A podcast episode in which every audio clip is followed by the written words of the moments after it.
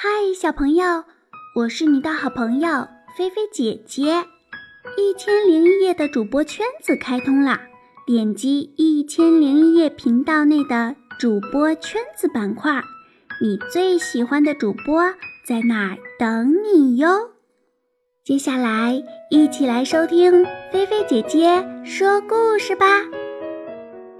卖火柴的小女孩，天。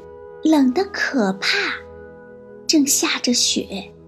这是圣诞之夜，在寒冷和黑暗中，一个小女孩正在大街上走着。她穿着妈妈的旧拖鞋，匆忙穿过大街。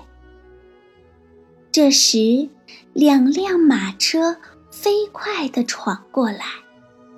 他吓得把拖鞋也跑掉了，一只拖鞋怎么也找不到了，另一只拖鞋又被一个男孩抢跑了。没有了拖鞋，小姑娘只能赤脚走在雪地上，她的脚啊冻得又红又肿。她的旧围裙里兜着许多火柴，手里还拿着一把。她一整天呀也没卖出一根火柴，没有得到一个铜板。洁白的雪花落在她金黄的长发上，看起来非常美丽。他又冷又饿，哆哆嗦嗦地向前走着。街旁所有的窗子都射出明亮的光，空中飘着一股烤火鸡的香味儿。这正是圣诞节，是人们阖家团聚的时候。更是孩子们盼望已久的节日。他在一个墙角里坐下来，把一双小脚缩进围裙里。他不敢回家去，因为他没有卖掉一根火柴，没有赚到一个铜板。他怕父亲生气。再说了。他家里呀，和街上一样，什么也没有，房子破的只剩下一个屋顶了，风可以从上面吹进来，再把雪吹进屋里。他的一双小手几乎冻僵了，哪怕一根火柴，对他来说也是很有帮助的。小姑娘终于抽出一根火柴，在墙上擦了一下，吃，火柴燃起来了，冒出火光。当她把手附在上面的时候，明亮的火光就像一根小小的蜡烛。小姑娘觉得自己像坐在一个黄铜炉旁边一样，那么温暖，那么美好。火烧的多么旺啊！小姑娘刚伸出脚，打算暖和一下，火焰忽然熄灭了，火炉不见了。她坐在那儿，手中只有烧过的火柴梗。小姑娘又擦了一根，火柴燃起来了，发出了明亮的火光。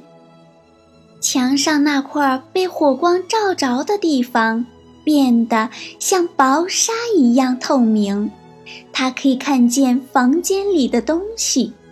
桌上铺着雪白的台布，上面放着精致的碗盘，还有装满梅子和苹果的冒着香气的火鸡。这只火鸡从盘子里跳出来，它背上插着刀叉，蹒跚的在地上走着，一直向这个穷苦的姑娘走来。但是，这一根火柴又熄灭了。此时，他的手碰到的只是又厚。又冷的墙壁。他点燃了第三根火柴，火光闪亮。现在他坐在美丽的圣诞树下，这株树比他透过一个富商的玻璃门看到的那株还要大，还要美。它的绿枝上燃着几千支蜡烛，正向他眨眼。像商店橱窗里陈列的画一样美丽。小姑娘想把两只手伸进去，可是火柴又熄灭了。圣诞树的烛光越升越高，他看到它们变成了明亮的星星。这些星星有一颗。落下来了，在天空划出一道长长的红光。现在又有一个人死去了，小姑娘说：“因为她的老祖母活着的时候，曾经跟她说过，天上落下一颗星星，地下。”就有一个灵魂升到上帝那儿去了。小女孩靠着墙，又擦亮了一根火柴，火柴把四周都照亮了。亮光中，老祖母出现了，显得那么和蔼，那么慈祥。奶奶。他叫起来：“请把我带走吧！我知道，这根火柴一灭掉，您就会像那美丽的圣诞树一样不见了。”于是他急忙将一整束火柴都擦亮了，因为他非常想把祖母留住。